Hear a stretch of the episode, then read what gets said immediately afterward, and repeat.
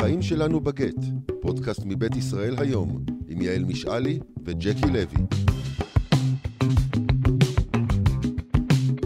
החיים שלנו בגט, יעל משאלי, שלום לך. שוב אנחנו מתארחים באולפני משאלי אשר במרכז הארץ. וזהו, אנחנו בפרק 23, מה שאומר שאנחנו פרק אחד לפני תום העונה, הכה מדוברת. העונה הראשונה. העונה הראשונה. מתוך רבות רבות שיבואו. שעוד יבואו לצערנו הרב, כי אתם מפסיקים להתגרש לנו, מה שכל הזמן... ניסינו למנוע. בדיוק. אבל ככל, בתחום הזה, ככל שאתה נכשל, ככה אתה מצליח, כי... תיבת הרעיונות שלנו, איך הוא מתמלט בעוד דברים שצריך לטפל בהם, גם כן. בקיצור, יעל, החלטנו, נכון? זו החלטה שלך, אני חושב. שלנו. כן, הכל במשותף.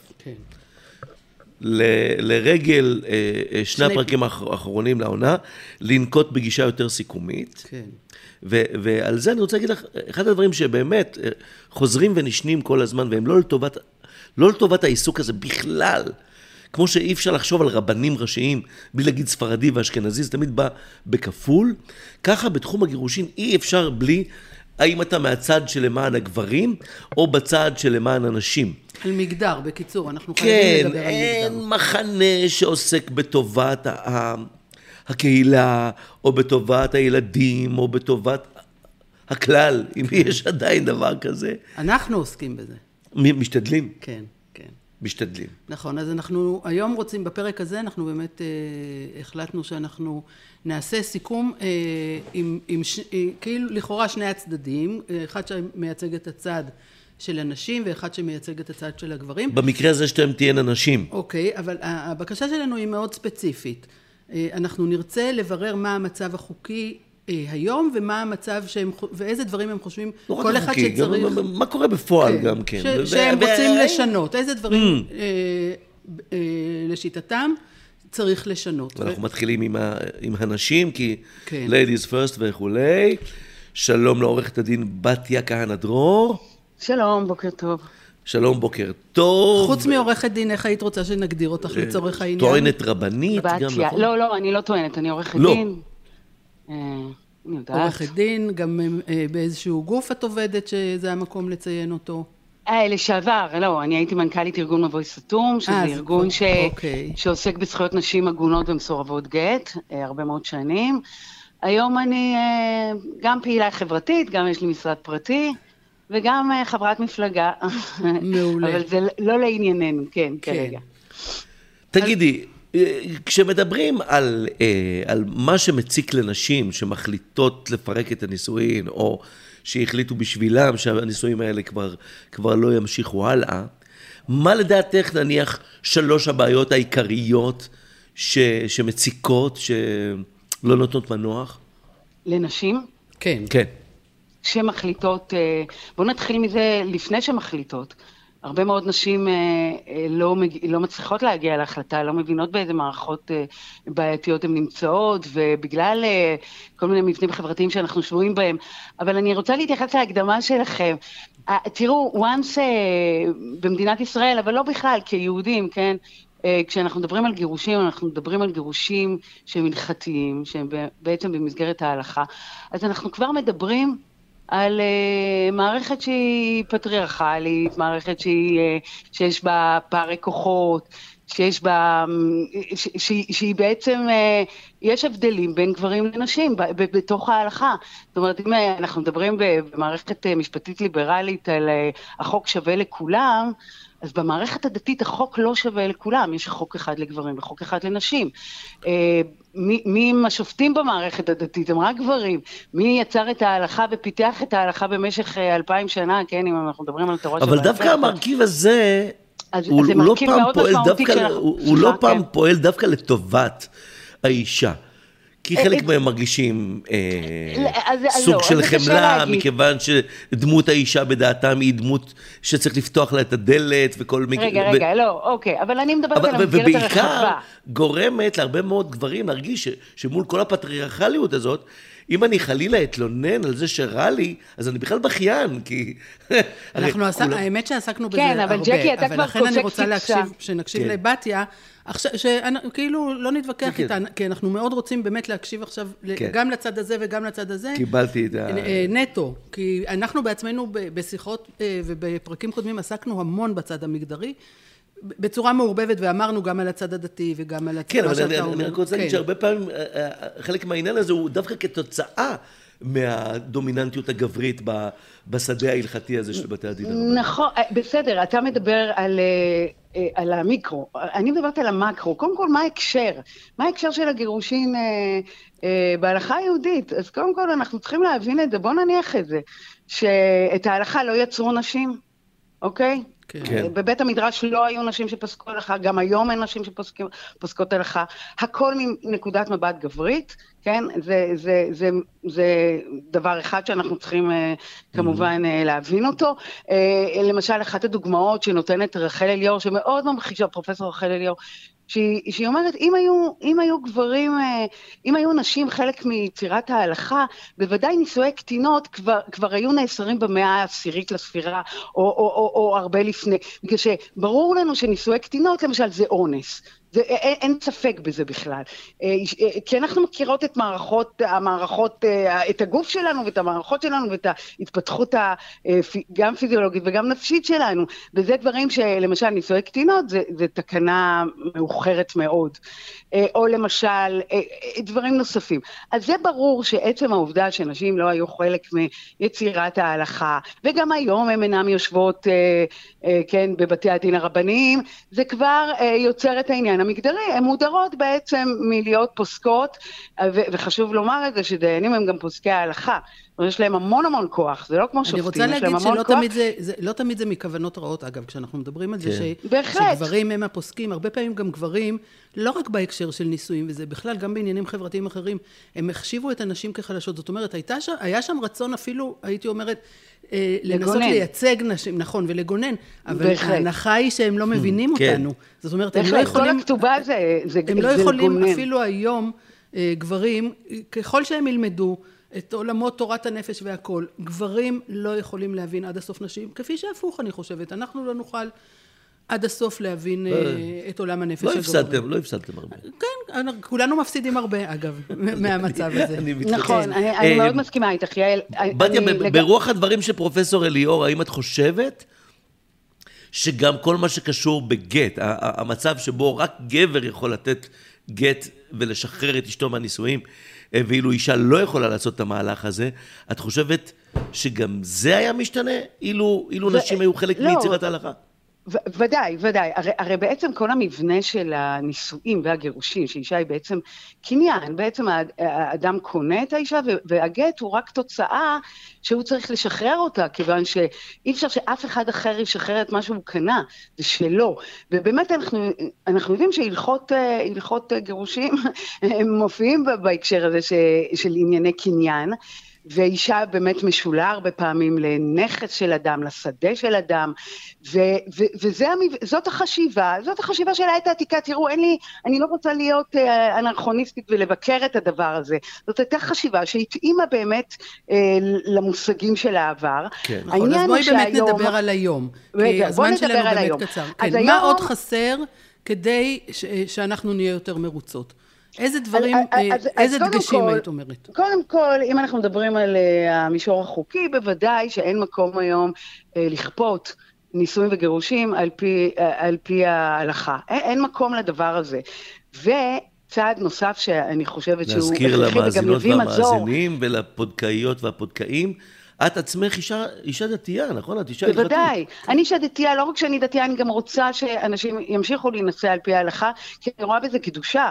בנישואים היהודים, בטקס היהודי, אני חושבת שזה חיבור לעבר, לעתיד. יש בזה המון אלמנטים, זה לא משהו פרטי, זה משהו שבאמת, כשאתה בתחילת הדרך, כשאנחנו בונים את הבניין שלנו, את המשפחה שלנו, אנחנו חלק מקהילה ומעם ומדבר הרבה יותר גדול מסך שני האנשים שנישאים, אבל חייבים לעשות תיקונים, וזה תיקונים שזה תיקון עולם, זה באמת תיקון עולם, כי לא יכול להיות מצב, כמו מצבים שאני בסופו של דבר הצגתי, שגבר שלא יכול לתת גט למשל בגלל שהוא בתרדמת, או בגלל שהוא ברח, או בגלל כל מיני סיבות כאלה. שהוא נעלם. אז...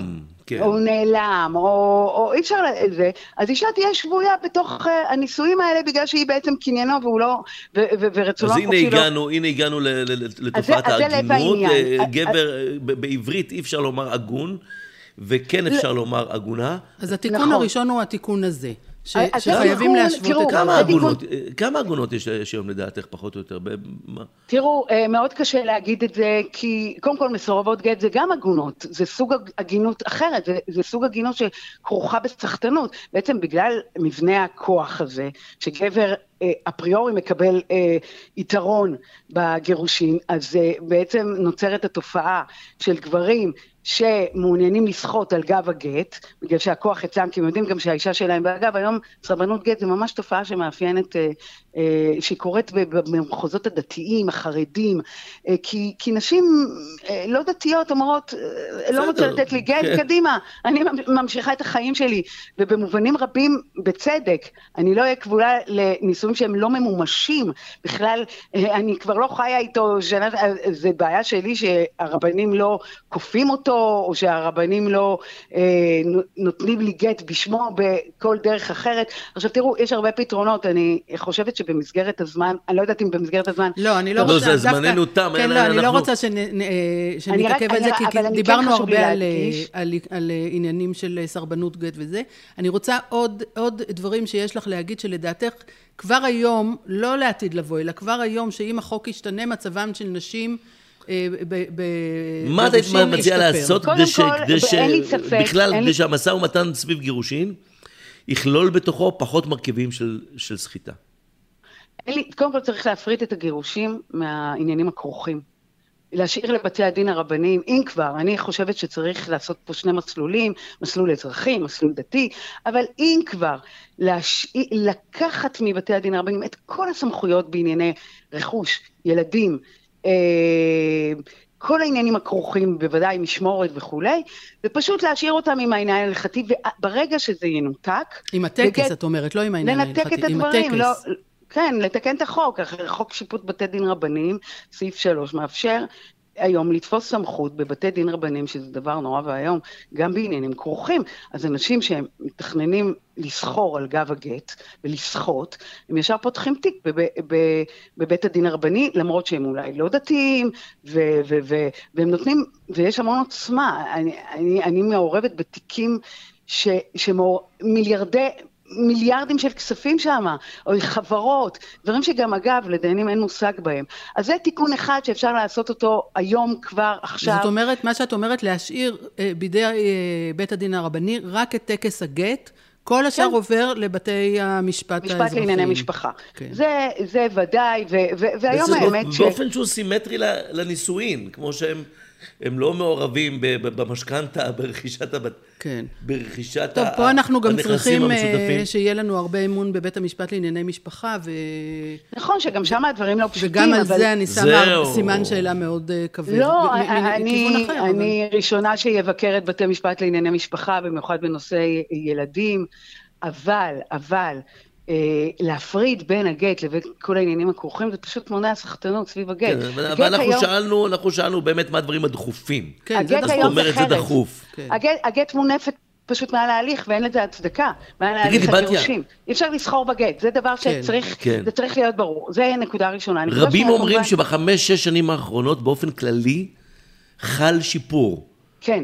בבתי המשפט, בעבודה הסוציאלית. אני רוצה להגיד שחל שיפור, לא, אם אני נוגעת בנקודות ההלכתיות, אז אני אגיד, בוודאי שהיום רוב הדיינים לא רואים את האישה כעניינו של הגבר, בוודאי. אני יכולה להגיד את זה חד משמעית. וכשיש סרבנות... את יכולה להצביע על מי מוליך את השיפור הזה? כן, יש היום במערכת דיינים צעירים, שוודאי שהם לא חיים ככה. אבל גם בתוך הרכב בית הדין, אם... אני בטוחה שהם חיים בתוך חברה שגם הם. הנה, אנחנו עכשיו לקראת בחירת רבנים ראשיים, ואני עוד לא ראיתי שמי שבוחרים, הכל מגזרי, הכל פוליטי, כן, לצערי הרב. הכל פוליטי, זהו. לצערי הרב, אני אומרת את זה, אני עוד לא ראיתי וגם בקרב רבני הציונות הדתית, שבה הרב אומר, אני מציע פתרון, זה הפתרון שלי לסרבנות גט, שזאת הבעיה ההלכתית הכי קשה, ועליהם החובה לפתור את זה. נכון. זו בעיה שיצרה ההלכה. ההלכה יצרה בעיה. נכון, אבל זה אני יכולה להגיד לך שבכל התחומים, גם הרבנים האמיצים ביותר, בסוף כשאת מגיעה אליהם, אבל עם שאלה קונקרטית איך אפשר לשנות, אז הם מושכים בכתפיים והם אומרים, אנחנו יכולים להגיד רק עד נקודה מסוימת, זה בכל תחום. מאז שבזבזנו את היצירתיות על השעון שבת, מאז המחסנים של היצירתיות התרוקנו קצת. יעל, אז הם איבדו את הלגיטימציה להיות רבנים, הם לא אמורים לקבל את המשכורת. לא, זה עניין אחר כבר. את הכוח שלהם להיות רבנים זה אנחנו נותנים להם. אני לא מדברת עכשיו על פוליטיקה ומשכורת. הציבור צריך לומר לרבנים שלו. שאין להם זכות להצטנע, אין להם זכות להגיד מה לעשות, אני לא כמו הרמב"ם. אם אתה לא כמו הרמב"ם, למה אתה מרוויח פי 100 מהרמב"ם? תצטנע בזה, אל תצטנע בחובה שמוטלת עליך, החובה המקודשת. בפרשיית העגונה מצפת היה רב שחשוב להזכיר את שמו, הרב הוא עוזריאל לוי, שהיה שם סיפור שהגבר היה בתרדמת, והוא נתן פסק דין תקדימי, פורץ דרך, והפך את בית הדין הרבני לשליח של הבעל, שלא מדעתו, הוא היה בתרדמת, ונתן לאישה גט. ומה שעשו לאותו דיין. בדיוק, זה מה שרציתי להגיד לך. מה שעשו לאותו דיין. נכון. המחירים הם מחירים גבוהים. מה מצבו היום? של מי? של הרב הזה. הרב הזה היום קיבל להיות אב בית דין בירושלים, הוא לעולם לא יקודם לבית הדין ה... לבית הדין הגדול לערעורים. הפסיקה שלו לא הפכה להיות תקדימית. נכון, גם כל הפתרונות של בתי דין פרטיים. זה צריך להיות רב ראשי בישראל. עכשיו, זה הבעיה הגדולה שלנו, ולכן, אחד הפתרונות זה יצירת מסלול אזרחי. אני, בהיותי מנכ"לית מבוי סתום, יסדתי פרויקט של נישואים כהלכה מחוץ לרבנות. עכשיו, אני לא אומרת שהפרויקט הזה לא בעייתי. כי אין רישום, וזה ניסוי מחוץ לרדאר, וזה יכול לייצר בעיות עתידיות, אבל אנחנו חייבים לייצר יוזמות מהסוג הזה. נכון, אבל גם בעניין הזה, וגם כמו בכל ההסכמים הקדם ניסויים, אני תמיד אומרת, כל המסלולים האלה, בסוף, כשמישהו רוצה להתרשע על מי שהיה בן זוגו, אם מישהו רוצה לסחוט אותו, אם מישהו רוצה, אין לנו דרך, כרגע במדינה, כל עוד באמת זה לא נפרד, אין לנו דרך למנוע את זה בינתיים. כן, את יודעת, זה בתודעה של אנשים. זאת בעיה הרבה יותר כללית, אני חושב. בתודעה של אנשים שהם מסורבות גט, זה משהו תודעתי. עכשיו תראו, ברגע שאני מאמינה גם, שברגע שיהיה מסלול של נישואים אזרחיים, בתי הדין הרבניים ימצאו את התיקונים בתוכם. זאת אומרת, יהיו תיקונים, זה חייב להיות. כי התחרות, אתם יודעים, שוק חופשי, והתחרות תעשה את שאלה, וברגע שאנשים יצביעו ברגליים, ואגב, גם היום כבר מצביעים ברגליים, אחוזי הנישואים ברבנות ירדו מאוד. וכשאנשים התחילו להצביע ברגליים, פשוט להימנע. ובעיניי זה מצער, כי באיזשהו מקום כן הייתי רוצה שהנישואים היהודיים יהיו שוויוניים, ויהיו בהחלט הוגנים, וגם האפשרות לצאת מהם תהיה הוגנת. לכן אני אומרת, ברגע שתהיה תחרות, הדברים השתנו, ואין לי ספק. המונופול הוא עם כל חטאת בעיניי, וזה אחד התיקונים שהמערכת הפוליטית צריכה לעשות, ומשיקולים לצערי, משיקולים, קל מאוד להקריב את אנשים על מזבח הפוליטיקה, אנחנו רואים את זה גם באזורים אחרים, מישורים אחרים, וזה מה שקורה בתחום הזה. עורכת הדין בתיה כהנא-דרור, אני אאלץ לשים פה נקודה, אבל תודה רבה על הדברים האלה. תודה רבה רבה. שחלקם מדהיגים מאוד וחלקם גם אופטימיים, נכון? שמענו מפה ומפה. תודה לכם. אנחנו על הדרך באיזשהו אופן, אבל הדרך ארוכה היא ורבה. זהו, ואין הרבה תחנות דלק לאורכה. תודה רבה, בתיה. תודה, אליטו. אני שמח על השיחה שהייתה לנו עם בתיה. כן. רק נמקד אותה, בתיה מדברת בעיקר עדיין על הצד ההלכתי ועל זה שהמערכת פה פועלת בעיקר באופן דתי, ומהמקום הזה... כן, מייצר עיוות וחוסר שוויון מובנה, כי אין מה לעשות. אין ליהוק, אין ליהוק של נשים לצוות מקבלי ההחלטות. ובעיקר כי ההחלטות כבר נקבעו לפני מאות ואלפי בשנים. וואי, זה כל כך לא נכון. או, שלום לך. והנה, אנחנו כבר פונים לנציגת עמותת לצדכם. שהיא עמותה שמטפלת בעיקר בעוולות שנגרמים לגברים בתהליכי גירושין. שלום לעורך הדין הילה קטיוב, שלום לך. שלום, שלום. למה זה כל כך לא נכון? דווקא ספציפית לגבי בית הדין הרבני, שאגב פעם הגברים באמת היו נוהרים לשם בהמוניהם, באיזושהי מחשבה מעוותת שהצדק איתם שם יותר, דווקא זה פועל היום הפוך, מאחר אפשר לראות את זה על פי אחוז הגברים המסורבים, זאת אומרת שזה הרבה יותר מגמג מהאנשים שמסורבות, ומה שמדאיג בנתון הזה שאנחנו רגע ניגע בו, שהנתונים כמעט זהים, אוקיי? נכון להיום יש 600 גברים מסורבים ו500 נשים מסורבות, אבל מה שמדאיג זה דווקא הסנקציות. ואם אנחנו מדברים על זה שהרבנות לכאורה על הצד של הגברים, אז הפוך, אין שום סנקציה שמופעלת היום על אישה שהיא מסורבת גט. שהיא סרבנית. שהיא מסרבת, סרבנית גט, כן. לעומת זאת. תאירי את עינינו רגע, על פי ההלכה לכאורה, אין בכלל סיטואציה של אישה שהיא מסרבת גט, כי הרי לא היא זאת שאמורה להעניק את הגט ולגרש. איך קרה שבפועל אנחנו כן מדברים על סרבניות גט? בפועל גבר שהוא מסורב גט, הוא לא יכול להינשא שנית, רישיון, אתה יודע, כאילו, בוא ניקח גבר שמסרב לתת גט, אוטומטית מופעלות נגדו סנקציות. אוקיי? אם זה התליית רישיון נהיגה, חרמות, כלא, לא סתם כלא, צינוק בהמון מקרים. זאת אומרת, יש... עיכוב יציאה מן הארץ.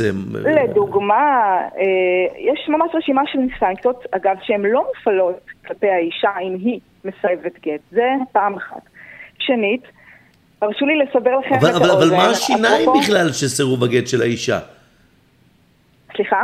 אבל מה השיניים? הרי לפי ההלכה המקורית, הגט בכלל לא תלוי ברצונה של האישה. כי אני יכולה להגיד לך, אני רווקה בת 40, נורמטיבית מגדירה את עצמי. לא הייתי יוצאת עם מישהו שהוא נשוי, בפועל, אף אישה נורמטיבית לא תצא עם גבר שהוא נשוי. מה זאת אומרת מה השיניים? לא, השאלה היא אחרת. יתרה מזאת, גבר שמסרבים לתת לו גט, הוא עדיין משלם למזונות אישה, היא גם מסרבת לתת לו גט, והוא גם ממשיך לשלם לה. כן, אבל לא על זה ג'קי שאל, ואני בכלל דרך אגב מרגישה שנכנסנו לשיחה מן האמצע שלה, כאילו, ישר גדודים. הרצון שלנו הוא לנסות, לא לנהל פה ויכוח עכשיו מול מה שנאמר קודם, הרצון שלנו הוא לשמוע שני דברים אחרים. שמענו את עורכת דין בתיה כהנא מדברת על התיקונים שלדעתה צריכים לעשות עכשיו שיפעלו באופן שיאזן את השוויון בתהליך הגירושין בין שני המינים. היא באמת מייצגת יותר נשים ויותר מומחית לעוולות שהמערכת מעוולת נשים במסגרת הזאת. אותך אנחנו רוצים בעיקר לשמוע מה לדעתך העוולות העיקריות שהמערכת מעוולת גברים תוך כדי התהליך, ומה לדעתך 2-3 תיקונים שאפשר כבר עכשיו לעשות כדי לאזן את המצב. אני אתחיל בפעם 919 שנקבע בבתי המשפט לענייני משפחה בישראל, שבתי הדין מתעלמים ממנו, שזה פסק דין מאוד מאוד חשוב שטוען שאם יש איזון משאבים בין ההורים, אין סיבה שהגבר ישלם לאישה או הפוך. זאת אומרת, האיזון צריך להתבצע. ובבתי הדין הרבניים הם לא מקבלים את פעם 919. כלומר, גם אם האישה מרוויחה פי 3 מהגבר, ונניח מרוויחה 20, והגבר מרוויח 7,000, הם מאלצים אותו לשלם את כל 7,000 לאישה. אוקיי, אז גם את תולה את הבעיה הראשונה בבתי הדין הרבניים. שוחחנו עם הרב בן דהן, שאמר שגם בנקודה הזאת חל שיפור בשנים האחרון. אנחנו לא מכירים את השיפור, אני יכולה להגיד יותר מזה, שאחד הדברים שהכי מחרידים אותי באופן אישי, כשאני נכנסת לייצג בבית הדין הרבני, זה א', הסחבת שלהם, וב', הם ממש מאוימים ונשלטים על ידי עמותות של נשים. אוקיי. ממש, אנחנו רואים את זה באופן ברור, נעיר וחד. עכשיו, שוב, אני חוזרת לנתונים שאמרתי מקודם, שכחתי את השם של הדיין שהופיע בכנס האחרון שלנו, אבל הוא בפירוש אמר, איך? עוזריאל לוי. הוא אמר שרוב, הוא גם דיבר איתנו על הנתון של המסורבי גט כמובן, והוא גם דיבר על זה שעובדה, נכון להיום, שרוב ההליכים נפתחים על ידי נשים, לא על ידי גברים. כן, אבל זה כבר דבר אחר. אנחנו כבר שנים רבות. כן. אז זאת אומרת, רגע, אני רוצה להגיד, אז הנקודה הראשונה שאת אומרת, שהיא הנקודה החשובה שבעינייך עדיין מעבלים בגברים באופן ברור, זה לעניין המזונות, גם כאשר באמת שני שותפי החיים לשעבר מרוויחים באופן דומה ובעצם גם הולכים על איזושהי תפיסה הלכתית שאומרת שהחובה בלי קשר לרמת ההכנסה, חובת החלקול של הילדים מוטלת במלואה על הגבר כאיזה מנצב למשה מסיני, ועם זה אי אפשר בכלל להתווכח. שזה גם עניין דתי, אנחנו חייבים להגיד, אנחנו עדיין כלואים בעניין הדתי. ופה את אומרת שיש בכלל פסק דין, רק צריך להפסיק להתעלם ממנו. נכון. בתי הדין הרבניים עדיין לא מקבלים את בעם 919 לצערנו ולדאבוננו. וגברים, רגע, וגברים כתוצאה מזה, כשהם רוצים לפתוח תיק, ואם זה תלוי בהם, אז ילכו לכן לפתוח בבית משפט לענייני משפחה. נכון, אנחנו היום ממליצים באופן ממש חד וברור, כן, לבית המשפט לענייני משפחה. ושם נענים לכם יותר? זאת אומרת, זה איזשהו... בוודאי, כי שם, מעבר לבעם 919, שם הסדרי דין יותר מסודרים. זה לא ממש חוק, נכון? זה איזשהו פסק דין שהיה ב-2017 שאותם, נכון. עכשיו אני אגיד יתרה מזאת, אם הם דיברו איתנו על חוסר שוויון, אני גם אגיד מילה על הסנקציות. היום כדי להפעיל סנקציה על גבר שהוא מסרב גט, בית הדין הרבני יכול להחליט באותו רגע אם זה חר, אם זה התלעת רישיון נהיגה, עיכוב יציאה מהארץ, ג'קי אמר, צינוק, כלב וכו'. היום כדי להפעיל סנקציה על אישה, בית הדין לא יכול להטיל סנקציה, זה חייב לעבור את בית הדין הגדול. אז אם מדברים על שוויון, הנה לכם, אין שוויון. אין שוויון. לא, אין שוויון, נכון. הילה, אני אשאל משהו אחר. בסוף השבוע הזה, סליחה, שאני לוקח אותנו למקומות כואבים ומרים, תלה את עצמו מגשר דוב הוז בכביש איילון, גבר צעיר בשנות ה-40 המוקדמות לחייו, השאיר מכתב, גברים בתהליכי גירושים שמתאבדים, ויש כאלה לא מעט מדי שנה, לא עושים את זה בגלל המזונות, ולא עושים את זה בגלל כסף. הם עושים את זה בגלל שהם מרגישים שהם איבדו את הכל. שהם איבדו את הילדים שלהם ואיבדו את היכולת. גם את השם הטוב שלו. תבינו, זה אף פעם לא בגלל משהו אחד. זה שרשרת של דברים. זה גם את השם הטוב שלך, אתה מגיע לעבודה, פתאום מסתכלים עליך, בחצי פרצוף כזה, אנחנו לא יודעים אם אתה השם או לא, אבל היא אמרה. אוקיי? כבר חרטו את דינך, דן יחיד, במשפט שדה. שנית, הכסף, אתה יודע, אבא שלא יכול להוציא את הילדים שלו לפיצה. איזה מין אבא הוא? במינימום, אתה יודע. אני חושב שאם האבא זה היה זוכה לראות את הילדים שלו בחצי שנה האחרונה, אז הפיצה הייתה פחות מופיעה. יפה. עכשיו, מה שעצוב בכל הסיפור הזה, שוב, אני לא רוצה להשחיר את פניה של הרווחה, אני חושבת שהם עושים תיקון מאוד יפה בשנים האחרונות, אבל כשאתה מגיע לרווחה היום, והקלות שבה שוללים ילד מהידיים של אבא שלו במדינת ישראל, היא פשוט, היא בלתי נתפסת. את מדברת על תלונות שווא? אני מדברת על תלונות שווא, בוודאי, ואני חושבת גם שיש כאן עוול גדול גם בתוך מרכזי הקשר, שבעיניי הם לא צריכים להיות בכלל מרכזי הקשר, כי ברגע ברור שברגע שיש מחלוקות בין גבר ואישה, זה ברור שהיא תגיד הכל כדי שהיא תקבל את הילד, כי גם המשוואה הזאת מאפשרת לה לקבל יותר כסף ויותר אמפתיה מהסביבה. זאת משוואה שהיא נוראית. ועד שזה מתברר, הבן אדם מאבד את הקשר עם הילד שלו, עם הסביבה שלו, עם העולם שלו. הוא עובר כזה מסלול אכזרי,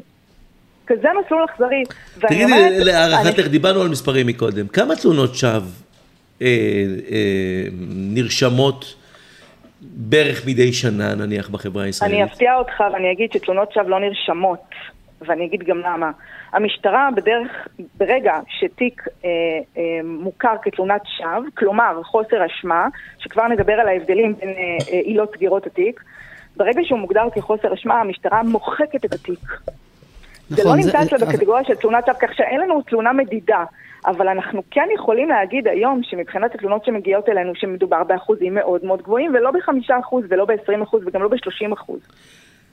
איך זה ששנים מדובר, שנים בוכים, זועקים על הרעה החולה הזאת, שמחרבת משפחות, גוזלת מילדים את אבותיהם, גוזלת מאנשים את כבודם העצמי, ובאמת שנים יקרות יורדות לטמיון. איך זה שעדיין המדינה הגאונית הזאת שיודעת לגדל ענבים ליין במצפה רמון, לא מצאנו עדיין פתרון ל... יש פתרון. בבקשה. יש פתרון, אבל פשוט נוהל הנסיעה מאוד מגביל אותו. כלומר, הפתרון הוא באמת כתב אישום. מה זה נוהל הנסיעה? את חייבת לדבר על מושגים שאנחנו מבינים. נוהל הנסיעה זה מה שהנסיעה אמרה שאנחנו לא חוקרים תלונות שווא, כדי לא להפחיד את נשים אחרות ולא נמנוע מהם. אני חייבת להגיד משהו, כי אני אישה. כן. ואני חושבת שיש המון המון צדק בזה שעד היום באמת המערכת התנהלה, הרי המטוטלת הייתה חייבת לזוז לאיזשהו צד. אוקיי, היום אישה יושבת בבית ואומרת אני מאוימת, המשטרה עוצרת את הגבר במקום. מאיפה זה נולד? התולדה של זה, מלכתחילה, היא באמת נועדה לעשות טוב, שבאמת נשים מתרגש למוגנות, וזה בסדר וזה נכון. הבעיה היום שמשתמשים בזה לצרכים רעים יותר מהערך. הרי למה בסופו של יום נשים נרצחות? כי הן לא מתלוננות, כלומר, אנשים שמאוימות באמת, אנשים שבאמת יש מישהו שמאיים עליהם, שהוא ירצח אותם ויעשה להם דברים רעים, הם אלה שלא מגיעות להתלונן. אוקיי? או שהן מגיעות להתלונן והצד השני מספיק מנותתי בשביל לצאת מזה. שמה כל הדברים כבדים. הילה, אנחנו לא שומעים אותך טוב, משהו בקו השתבש לנו. משהו זז. זה נורא מפריע לי. אתם שומעים אותי עכשיו? עכשיו כן, עכשיו טוב. אם את יכולה לחזור נניח משפט אחד לאחור. אני לא זזה ממקומי, אני יושבת באותו מקום כל הזמן. ככה צריך. אז אני אומרת שמלכתחילה, הצורך הזה באמת נולד כדי להגן על נשים שהיו מאוימות. כן. אבל ברגע שהמטוטלת עברה לצד השני, והערך הכל כך חשוב הזה של להגן על נשים, הפך להיות כלי משחית כלפי המון המון גברים, על לא עוול בכפם, משהו שם חייב לזוז. וחייב שתהיה אנישה. אני מסכימה איתה. אני אספר לכם סיפור, יש לי כל כך הרבה לקוחות, יש להם סיפורים מזעזעים, ואני חייבת סיפור אחד קצר. יש לי לקוח שהתלונן על אשתו שהקטעה אותו, באמת תקפה אותו. יום שבת באו שוטרים, לקחו אותה לתחנת המשטרה. בתחנת המשטרה היא אמרה שהוא אנס אותה. Okay. כל עולמו התהפך עליו. כן. Okay. אוקיי? אחרי תקופה שהם, אתה יודע, הכל הסתדר והם התגרשו בסוף וכו'. יום אחד שאל אותה. אמרה, תגידי, למה אמרת עליי שאנסתי אותך? לא יפה, כאילו, לא. אז אמרה לו, לא הייתה לי דרך אחרת שתצא מהבית. אתם מבינים באיזה עולם אנחנו חיים? כן, אבל אני אגיד לך יותר מזה. איך אנשים מתנהלים והיא לא היחידה. ברור, אבל אני רוצה להגיד לך משהו לא נעים לגבי המקצוע שלכם, לצערי. שאת העצות הרעות האלה בדרך כלל אנשים מקבלים מאנשי מקצוע, שמבינים בזה יותר. אני מסכימה איתך, ועצוב לי על זה. ויש גם לומר שכל הניסיונות לנקוט באיזה שהן סנקציות כלפי עורכי דין, שחרגו מהאתיקה המקצועית שלהם בשעה שהם העניקו חבילות סיוע ועצות איומות, סתניות מהסוג הזה. כל ניסיון לנקוט בסנקציות נבלם. והורגות משפחות והורגות ילדים. הניסיונות האלה נבלמו באופן עקבי על ידי לשכת עורכי הדין. יש לומר את זה. לשכת עורכי הדין והלובי שלה בכנסת, שהוא לובי חזק מאוד, סרבה, אתם יודעים, מדובר בפרנסה. כן, ואני חושבת שהילה תודה, אנחנו פחות או יותר פה מסיימים את השיחה שלנו, אני חושבת שבסוף הכל עובר לזה שהגופים שפועלים יותר חזק בכנסת, אם זה ארגוני הנשים ואם זה ארגוני הנשים, פוליטיקאים נעים, כל פעם את מי שהם שומעים ומה שיותר מאיים עליהם, שלא לדבר על בתי הדין הרבניים, שלא לדבר גם על בתי המשפט. אם מפחדים מזה שנשים שנפגעות באמת לא תימננה מלהגיש תלונות, אז מיד יש את העניין הזה שלא מגישים בכלל, לא תובעים אף אחת ולא מענישים אף אחת על תלונות שווא אמיתיות. אנחנו חיים באיזה מין עולם שהכוח שפועל בו הוא רחוק מהאמת, בכל הכיוונים. אבל דווקא התיאור של הילה היה מצוין, זאת אומרת, עשית פעולה שנועדה לתקן. נכון. שים לב מתי התיקון כבר דחף את המטוטלת כל כך לצד השני, שהצד השני כבר מתחיל להיסדק. אם לא יתנפץ לרסיסים. אז אני אומרת אותם, נכון, דיברנו על זה המון בכל הפרקים של הפודקאסט, מה גורם לאנשים שעד עכשיו חיו ביחד, לפנות אחד נגד השני בצורה כל כך נוראית. ולכן אנחנו גם קוראים לזה תרבות הגירושים. כן. כי מדובר סוג של דפוסים שהלכו והתפתחו בינינו, והיום יש מעט מאוד אנשים שיחלקו ויגידו לא, זה סבבה, אני חי עם זה בשלום, אני בעד שבאחוז גבוה מתהליכי הגירושין יותחו האשמות שווא בגברים שכל חטאם היה שהם התחתנו לא נכון. ותתנהל מלחמה בכלל בין שני אנשים. אני רוצה כן. הילה, ממש ממש תודה רבה לך. זהו, זה היה פרק כ"ג של פודקאינו. אחד לפני סיום העונה. כן, והפרק הבא, פודקאים ופודקאיות, יהיה פרק הפרידה והסיום לעונה זו, עונה ראשונה של החיים שלנו בגט. אני מקווה שהחיים שלכם ממש לא בגט, בפרנה, בלחם מחמצת מחיטה מלאה עם דגנים. אבל מי שכן, אנחנו פה כדי להיות איתכם. כדי להבהיר לו כמה זה חמור. תודה רבה ולהתראות בפודקאסט סיום העונה.